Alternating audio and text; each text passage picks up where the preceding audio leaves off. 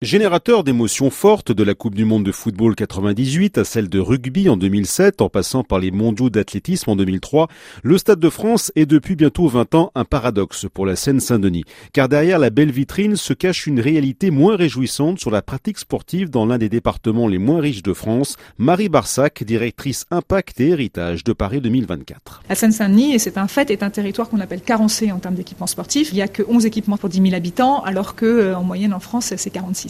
L'État va mobiliser 100 millions d'euros déjà d'ici 2024 pour construire des équipements. On travaille avec les fédérations aussi pour les sensibiliser à répondre à la demande et proposer d'offres de pratique qui ne soient pas seulement compétitives avec 2 entraînements la semaine et match le week-end. La première réponse à ces 2 problématiques vient sans doute de la future piscine olympique, la seule enceinte sportive à devoir sortir de terre dans le cadre de la candidature. Un besoin prioritaire pour combler les retards d'apprentissage tout en donnant goût au sport. Sarah Ouramoun, vice-championne olympique de boxe en 2016 et déléguée générale du gouvernement pour la Seine-Saint-Denis. On s'est rendu compte qu'il y avait un enfant sur 2 qui ne savait pas nager à l'entrée en 6e. Donc l'idée, c'est de favoriser l'apprentissage de la nage.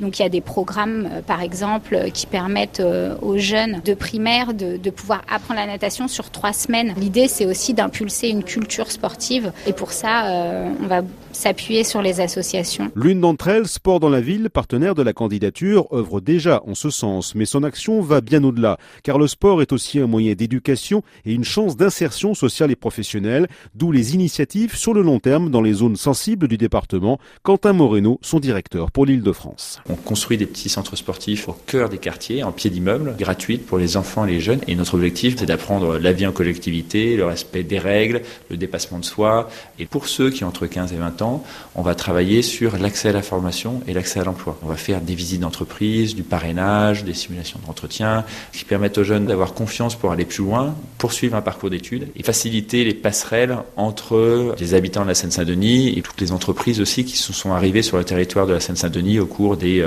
10 ou 20 dernières années. Si Paris 2024 devient une réalité, Sport dans la ville projette de créer un véritable campus régional associant terrains de jeu et locaux dédiés à la formation et à la création d'entreprises. Un véritable tremplin pour espérer obtenir l'un des 247 000 emplois potentiellement créés par l'organisation des Jeux.